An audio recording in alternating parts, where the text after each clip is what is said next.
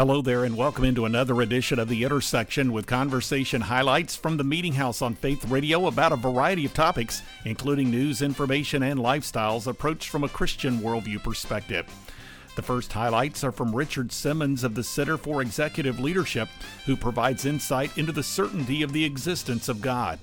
Also, Katina Evans is an administrator at San Diego Christian College. Hers is a story of overcoming obstacles through trust in Christ Prior to a forum in which she participated dealing with issues of students returning to class, she spoke with me. You'll be hearing part of that conversation. Plus, David Eubank and his family are involved in doing relief and restoration work through Free Burma Rangers. He spoke with me recently and specifically discussed a particularly challenging mission on the Nineveh Plains in Iraq. Some material from that conversation is ahead. And coming up on this edition of The Intersection, it's Harry Jackson of Hope Christian Church in Maryland. He's put together a call to the church to address issues that are affecting minority communities across the nation, providing a needed biblical perspective on how to respond.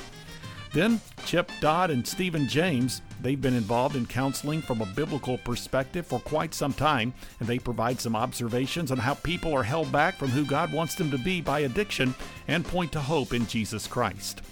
Finally, it's Calvin Beisner of the Cornwall Alliance for the Stewardship of Creation, approaching the environment from a biblical perspective. He's back with another example of fear attributed to climate change, this time regarding rising sea levels in the Marshall Islands. This is the intersection of production of the Meeting House. I'm Bob Crittenden. Richard E. Simmons III is the founding director of the Center for Executive Leadership in Birmingham and recently discussed content with me relative to his book, Reflections on the Existence of God, a series of essays. From that conversation, this is Richard Simmons now. What I wanted to do was write a um, very well researched book, but I really wanted it to be very easy to read because so many of the books that are written on this topic are very, as you say, they're weighty uh, they're hard to understand. They're long, and so I, this book is is 57 short essays. Each essay takes maybe seven or eight minutes to read, and it's divided into into 10 sections. And you know, it, it's it clearly was intended for uh, skeptics, but I've had so many Christians who've read it and said this has really strengthened my faith.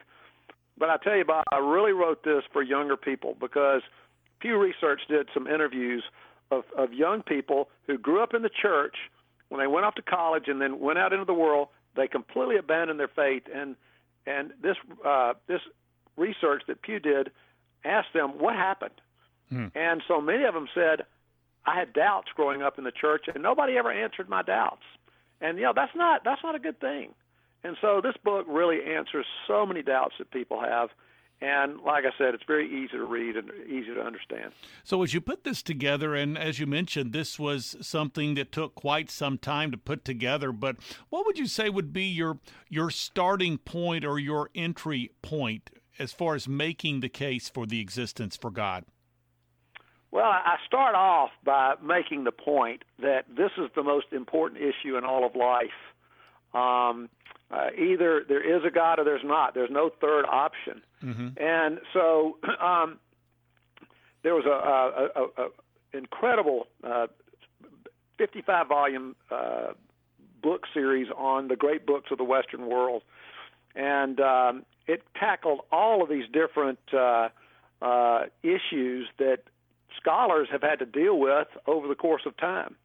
And uh, Mortimer Adler was asked why the, the, the longest essay in this huge series was on God. And Adler, who at the time was not a Christian, he, he became one later, he says, this the issue of God has more consequences for life than any other because it has such an impact on your worldview. And so that's kind of where I started with just by making the point this is the most serious issue in all of life, and yet so many people don't really pay much attention to it. So you're you're talking about this this whole perception of God and people see bad things happening. How do you how do you reason with that in the book? Yeah, that in fact that's the really the, the first section the, that I deal with is on the issue of evil. Um, it's like Ravi Zacharias says every time he goes on a college campus, that's usually the first question that they want these students want to ask is, how can there be a, a good God if there's so much evil in the world. And um, you know, and I understand the argument, but people really don't think through what they're saying when they make that statement. Because if you think about it, in order for there to be evil, there's got to be a yes. standard of goodness. Yes. And where does that standard of goodness come from? I mean, C.S. Lewis spends a lot of time on this. You know, he says there's certain behavior that we all agree that we should ought to follow, from fair play to unselfishness to courage to honesty to truthfulness. And he says, you know, we expect this from others. This is the way people ought to live. But where did this sense of oughtness come from? Where do these moral obligations come from? They have to come from the divine. And so he recognized that if there is no God, there's no place for genuine, genuine moral obligations of any sort.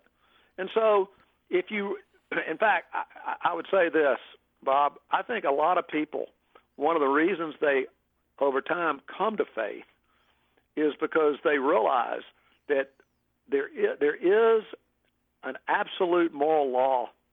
And for them to say there's not one and that therefore there's no morality, there's no moral uh, foundation, they begin to realize that, that that can't be. And so the bottom line is, and I, I, I draw this out in the book, um, the fact that there is evil is one of the strong arguments that there is a God, that there is a moral standard that He has given us. And, you know, basically, when we see people go against it, we realize how horrendous it is. But that doesn't mean that there's no God. Richard E. Simmons III here on The Intersection. You can learn more at existenceofgodbook.com. Next up, it's the interim vice president of academic affairs at San Diego Christian College, Katina Evans, who shared about God's faithfulness to her in directing her path through law school, even though her family was homeless during that period. She also previewed an online seminar for parents whose students are facing virtual learning. From that conversation, this is Katina Evans now. We uh, were homeless. We lived in a hotel. Then we lived in this borrowed kind of apartment space with uh, no furniture. We lived in a roach infested motel for about a year. Then we lived in two homeless shelters. And during that time, uh, I was just continuing to trust God. I studied you know, for the LSAT, the test to get you into law school. I was accepted into law school uh, while, like, shortly after we moved into our first homeless shelter. Um, I, mm. I started law school as a homeless person, and um, Unfortunately, my, my marriage ended while I was in a homeless shelter. So in uh, November 2010, um, my spouse returned back to the East Coast, and my daughters and I moved out of the homeless shelter into a studio apartment in San Diego, where I continued for another year and finished law school in uh, 2012. Every single step was the hand of God, all the resources. Even even when I was applying for law school, I honestly I just threw my hands up. I said, God, I don't have any money. I don't have resources. I don't know how to prepare. I don't know how to study. And most of the times, I, my prayers probably sounded like complaints, and I was crying. it was a lot of fear. But I was like, you know what, Lord, if this is what you want me to do, then you've already uh, made the way. So I trust you but you have to show me what steps to take. And a lot of them were baby steps. And I, I continued to happen upon resource after resource. I know I didn't happen upon it. God made it available and, and visible to me. Uh, one of the scholarships I received paid for half of my tuition for law school just because I was a non traditional law student. I guess that meant I was older. and so I learned it, I figured it out later. But every single step, I mean, even finding the apartment around the time that my spouse was about to leave, um, you know, and potentially leave the girls and me in the homeless shelter uh, by ourselves. The, I mean, all of that, just watching God's hand, just the doors open, and I, I saw His Spirit on so many people, just creating opportunities for us. There's nothing but God. I, I, this is this is me saying yes to Him, and of course I did the work but he's the one that ordered my steps. He created this plan. Um, and it was scary, but it was good. You were someone you were sharing about some of the adversity that you had experienced. What would you offer to parents as far as really developing a biblical mindset toward the adversity they encounter? One of the things that I said, I and who just actually said out loud when we were going through most some of the scariest moments is, you know, God, I need you to be up close and personal, and the Bible not to be a book, you know, just a book that you put on the shelf. Um, it became the living word for me. It went the daily bread, and I don't say it just as cliche, like daily bread, to start my day in His presence, in His Word, and it gave me the energy and strength that I needed just for that day, just like manna. And so I noticed I couldn't get filled up for the entire week. I had to keep coming back to the source each and every day, but that was good for me. Um, and each and every day I found peace when I went to His Word. And as a parent, the authentic peace I had in Jesus Christ, it transcended to how I interacted with my children. If if we're fearful and anxious as parents, we pass that on to ki- our kids, whether we realize it or not. But when we have the peace of Jesus Christ, and even acknowledging, kids, I don't know how this is going to work. You know, I, I used to show my kids our budget, it was red. I was like, okay, I'm not sure how we're going to do this, but God is will do it because He's faithful. His word says He's faithful. Uh, we return the tithes, and in what He said in His word is that He will protect us, and He will provide for us. And I said so it's not a tit for tat. God is who He says He is. He's faithful. And then I would show, share with them the miracles that God did at the end of the month, how everything was taken care of. So I think also sharing with our children some of the things that we're praying and asking God for, and and not hide that from them, but also get them involved in the prayer, and then they'll have the opportunity to watch God work. This is a great opportunity to build faith for the entire family. This is not a parent's journey. This is a family's journey of faith. And the more that our children learn that they can trust God earlier in life, I pray that they won't depart from Him um, as they go off into college or off into their own families, that they will have the Word as a foundation for their lives. Katina Evans here on the intersection. The school's website is sdcc.edu. Next on this edition of The Intersection, it's David Eubank, the founder of the relief organization Free Burma Rangers. He shared with me about the work of the ministry as well as its challenges in providing assistance in Iraq and lessons learned there as he documents in the book Do This for Love Free Burma Rangers in the Battle of Mosul. Here now is David Eubank. We got involved in the Middle East, first the Kurds and the Yazidis in northern Iraq, Kurdistan, and then the Battle of Mosul, we were invited by the Iraqi army and actually a big NGO that gives food but couldn't get to the front line. And so we distributed food for them, became very close to the Iraqi army, and served throughout the Battle of Mosul. I lost one of my members. I was wounded four times. Four of my team were wounded. A lot of my, over 30 of my Iraqi friends were killed. And I learned a lot about the bravery of the Iraqis. Wow. You know, as an American soldier, they were our enemy but I learned to love them and see what brave, wonderful, generous people Iraqis are.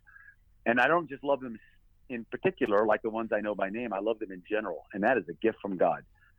Um, I also learned in the Battle of Mosul the difference between justice and revenge, and the difference is love. In other words, you, you've been treated unjustly, and you're going to be mad, and you should be.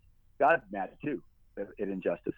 But if hmm. you try to react out of hate it's going to be revenge, and that hate will not stop at your enemy. It will you. That's the way Satan works. But if you say, "This person hurt me a lot, and I want justice," the only way to justice is love, and love may mean that person needs to go to jail. Love may mean that person needs a certain punishment, but it'll all be in what's best for that person, and that love, even if they don't accept it, that love will come back to you, and you'll be strong. Hurt by what happened will not crush you. And so I learned that lesson that God showed me of the difference between between justice and revenge, and that's love. So these are great gifts among many that God gave us. And then we've been working in Syria also on and off the last five years, and then the last two years intensely in Syria. The last stronghold of ISIS in Baghouz, which is the corner of Syria and Iraq. ISIS lost their last territory in March 2019, and we were there and then there was the Turkish invasion of, of the Kurds in northeast Syria in October, November 2019. We were there. I lost one of my best team members and my brother there, killed right next to me by a Turkish strike. So we've we've lost a lot. We've lost a lot of our friends, but we know that they're in heaven. And you were talking earlier about learning the difference between justice and revenge. And I wanted you to elaborate, if you would, just a bit more about that. How did you see that lesson taught to you and those serving with you? I prayed and I said, Lord, show me the truth of this. And then that night I, I said that again. In the morning I woke up and I said, Show me the truth of what my commitment last night to go after ISIS in the name of justice feels right to me. And I put my finger on the Bible three different times, and it kept going to the same or similar verse, which was, Vengeance is mine, says the Lord, I will repay. And I suddenly realized what I was calling justice was revenge. It was born of hate. And it's a very understandable hate. But hate is different than anger. And said, Oh, Jesus, I'm sorry. I am vengeful. Forgive me, and I give up revenge. And it was like a 2,000 pound weight, which I did not know I was carrying, disappeared from my shoulders. That's the worst kind of sin. To have something you don't know you have. Most sins I know I got them. This one I didn't know. And I was free. And I went into battle that day. And I thought, I don't have to kill anybody. I don't have to do anything to be his ambassador. And there is a time to stop people, arrest them, and find the appropriate punishment. And maybe sometimes, you know, in the case of ISIS, you've got to shoot them.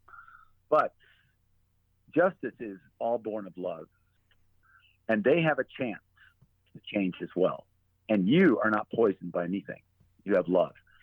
But when you say, I don't care what happens to them, I want my justice, and I don't care what happens to them, that's hate. You're calling it justice, but it's hate. And that will not only not change their heart, but it will come back and get you because that's Satan's business and it'll smoke you. So the only way to justice and the only way to spiritual and psychological sanity is love. Say, Lord, I've been hurt badly. Perpetrator, you hurt me badly. What is the right punishment so you don't do it again and you learn? It might just be, I'm sorry, or it might be a day in prison or a year or a life. I don't know. But if it's in the context of love, you will get justice. You will, the other person will have an opportunity to change and you will not be hurt. You'll be scarred, but you won't be crippled. And you don't get through this life unscarred, but you don't have to be crippled. And that's the gift Jesus gives us. David Eubank here on The Intersection. You can find out more about the book as well as the movie about Free Burma Rangers by going to the website freeburmarangers.org.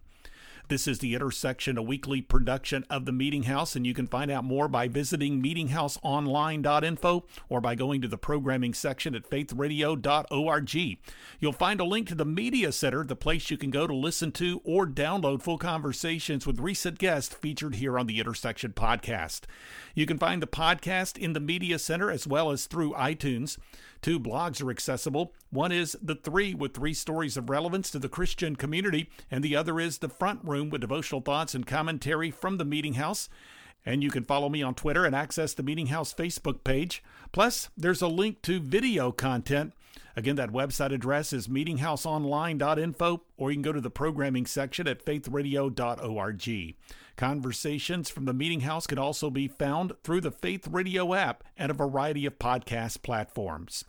Moving on now with this edition of the Intersection podcast, it's the author of the book A Manifesto Christian America's Contract with Minorities, Harry Jackson, senior pastor of Hope Christian Church in Beltsville, Maryland, and founder and chairman of the High Impact Leadership Coalition.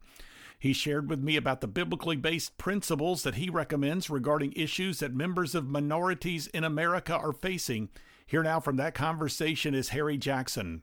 Galatians 3:26 is perfect scripture because it says that we're neither Jew nor Greek, those are ethnic and racial distinctions, but we're one. We're neither bond or free. That's the billionaires versus the regular people. Um, and we are neither male nor female. And certainly we know there are real differences between men and women. And that's why we get married because we delight in those differences.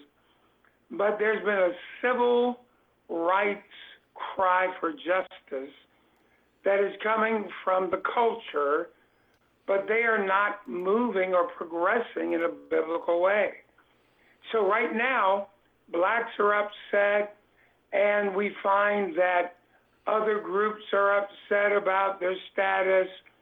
Black Lives Matter and what happened with George Floyd, I believe, can give us an opportunity to really start to turn around the problems of ethnicity that have been 400 years old. But the issue is, what do we agree upon? The book talks about a family trip my family took every year from Ohio to Virginia Beach. And this lengthy trip, I thought was so my parents could get a vacation, dump off us kids, my brother and I. And but it was more than that. It was a time for the children in the family to learn the family values. And every year we took a trip. So the book gives a manifesto, which we need to save time that I can give you the nine attributes of the manifesto, the things that we need to work on in terms of attitude, opportunities that will make a huge change for us. And if we do this, it's like me riding with my family down to Norfolk, Virginia from Cincinnati, Ohio, I got to learn what it mean, meant to be a Jackson. And my family wanted me to find out all the history, where, quote, quote, all the bodies were buried, and we would find out exactly what we could do to be part of the family. So I think it's time. Are we going to have a a biblical based agenda that we can talk through, we can agree on, and we can smoothly use the Constitution and other tools to transform America into an even greater place than it is today you in this book have nine parts of the manifesto or nine goals. There's an acrostic called Empowered that represents these goals. So, if you don't mind, take us through these very briefly. Education reform, explain why, charter schools, such, and uh, marriage rebuilding as a social strategy. So, E, education, M, marriage rebuilding. P is public policy reform, like criminal justice. O, oversight of minority and community engagement. That oversight is getting involved in politics uh, as, as a citizen. W is wealth creation, such as home ownership, going from 41, 42% for blacks, 46% for Hispanics, up to the equivalent of 76% for white Americans own their own homes. Our righteousness and justice as a moral guideline or lens through which we interpret our world, uh, not left versus right, empathy versus retaliation. Don't pull down the statues before you understand they've been put up. And let's look at the fact that the people on the other side of arguments are real people with feelings, and that's a Christian virtue. And then finally, D, destiny with dignity for all humankind. Harry Jackson here on the intersection. His website address is harryjacksonministries.com. Next up on this edition of The Intersection, it's Chip Dodd, founder of Sage Hill, a social impact organization, the Center for Professional Excellence, and chipdodd.com, and Stephen James, founder and executive director of Sage Hill Counseling, discussed principles relative to their book, Hope in the Age of Addiction How to Find Freedom and Restore Your Relationships. Here now are Chip Dodd and Stephen James. No one ever gets out of bed one day and decides, I'm going to destroy my life. Yeah. I'm going to ruin my relationships with my family. I'm going to end up in prison or I'm going to get in a wreck or I'm going to lose my job or I'm going to cross my moral boundaries or I'm going to betray my my own code of conduct just so I can feel better. Like no one wakes up with that decision. Um, it is it, one of the problems with addiction. Is it is affects us emotionally and spiritually. It affects us psychologically and it affects us physiologically. So one of the problems with it is it's not it's not just a lack of belief. There's there are plenty of people who sincerely believe in Jesus and want to follow him earnestly who are caught up by the you know we talk in the book about this this demon this dragon of addiction that's ensnared them they but they earnestly believe in god because there's other mm-hmm. things beyond just belief that go into addiction but but ultimately what what happens is for, for the vast majority of people life is really difficult and somewhere along the way we a lot of us begin to buy into an idea that by having faith and following christ that we would not have to struggle. And we we know in our heads that that's not true, but we really wish it in our hearts. So then life starts to get difficult and and become dangerous and struggling and brings up old traumas and wounds that we have from our past.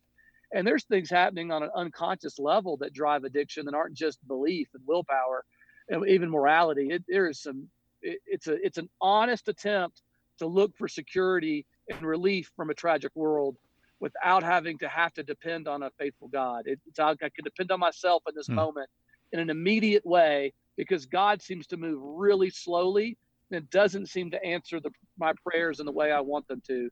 But this pill, this bottle, this substance, this behavior, this phone call, this, this approval, this, this, this approval. Oh my gosh, addiction approval, approval.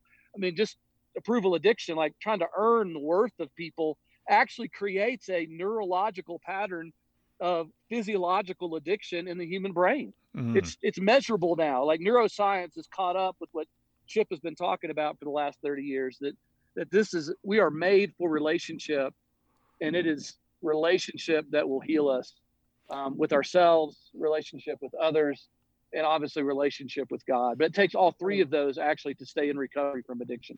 In, a very, very simple, but uh, although a complex walk, a simple definition is that addiction ultimately is an intolerance for vulnerability.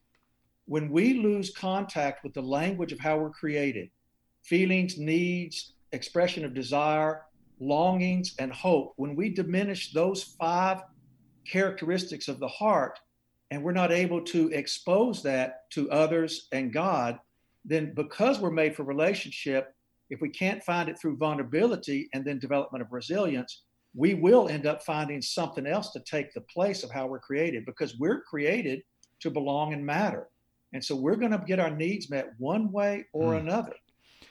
And I mean, even even pastors, Bob, literally will live on the adrenaline often of the next performance and and they will often become isolated if they don't get enough approval and and and they if they didn't perform well enough then they'll go into depression they can get burned out because they become frankly addicted to the audience response more than they are truly in full relationship with with god chip dodd and stephen james here on the intersection. You can learn more at chipdodd.com or sagehillcounseling.com Finally, on this edition of the Intersection podcast, it's Calvin Beisner, the founder and national spokesman of the Cornwall Alliance for the Stewardship of Creation, which offers a biblical worldview perspective on the environment. In our conversation, he discussed a recent video that presents a narrative of the potential destruction of rising sea levels in the Marshall Islands due to so called climate change. Here now with some responses, Cal Beisner. Well, the film tells us that uh, that we are causing rapid global warming through our emission uh, uh, our emission of uh, carbon dioxide by burning fossil fuels, and that therefore we need to stop that. It says that this uh, this sea level rise is happening much more rapidly in the past. Uh, it never actually gives a date by which the Marshall Islands are supposed to disappear, which is kind of convenient because that makes it rather impossible ever to test whether these folks are actually telling the truth. But you don't date when it's supposed to come true. And you can always uh, you know 50 years later say well we haven't got there yet. It's off in the future still right? But the whole tenor of the entire thing really gives the impression that this is something that could happen in, oh, maybe the next 30, 40, 50 years. Uh, part of how it does that is by talking about how many, many people are leaving the Marshall Islands to live in the United States. Of course, the Marshall Islands are a, a U.S. territorial possession, and its its citizens are U.S. citizens, so they can come to uh, the the 50 states without any visa, and they can uh, you know take up residence here with no trouble at all. And uh, so they point to that as sort of an indicator of how fearful people are there about the rapid rise of sea level and the threat that it poses to submerge the islands. The problem is the really good science just doesn't support that. I was actually doing a little research on this the other day. You have those that say that climate change is one of a number of different issues that are included in this whole mix of what have come to be known as pro life issues. I'm old enough to remember when pro life used to mean protecting the lives of unborn babies. Now it means climate yeah. uh, climate change. Really? Yeah. no, not really. Uh, you can still look to all of the the uh, standard dictionaries around the world, and in fact, I've I've done this and written about it in a uh, a booklet uh, call let's see i'm trying to remember the title of the booklet. It's published by the cornwall alliance for the stewardship of creation. Uh, and it talks about how how it is that the that the evangelical environmental movement threatens the pro-life movement by trying to present things like fighting climate change as pro-life but all the major dictionaries still define pro-life as opposition to abortion.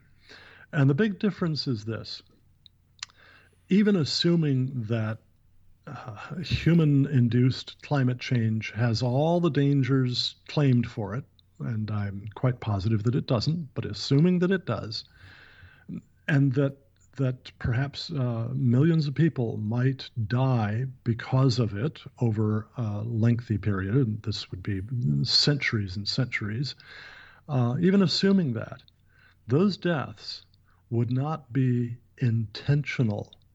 They would be the unintentional result of actions that have other uh, other results that are quite good. Uh, for example, uh, the energy that we get from fossil fuels uh, provides light uh, through electricity. It provides transportation. It pro- uh, provides food, clothing, shelter, health care, on and on and on. Refrigeration so food doesn't spoil. Uh, water purification, sewage sanitation, all of these things require energy. And so all of those things promote life. So there is this trade off uh, that goes on, even if you accept the, I think, false claims of the risks of climate change and and whatever deaths might come are unintentional. Uh, on the other hand, with abortion, every successful procedure results in a dead baby. That's the difference. Mm.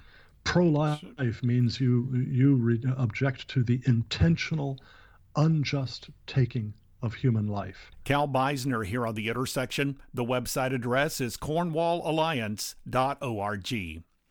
Well, we are nearing the end of this week's edition of the Intersection Podcast, a weekly production of the Meeting House. Find out more at meetinghouseonline.info or by visiting the programming section at faithradio.org. You'll find a link to the Media Center, the place you can go to listen to or download full conversations with recent guests featured on the Intersection Podcast. You can also find the podcast in the Media Center as well as through iTunes. Two blogs are accessible. One is The Three, with three stories of relevance to the Christian community, and the other is The Front Room, with devotional thoughts and commentary from the Meeting House. And you can follow me on Twitter and access the Meeting House Facebook page. Plus, there's a link to video content. Again, that's through meetinghouseonline.info or by visiting the programming section at faithradio.org. Content from the Meeting House program can be found through the Faith Radio app and a variety of podcast platforms. Look for the Faith Radio podcast when you visit iTunes or Google Podcasts, Spotify, Stitcher, or TuneIn. Thanks for joining me for this edition of the Intersection Podcast. I'm Bob Crittenden.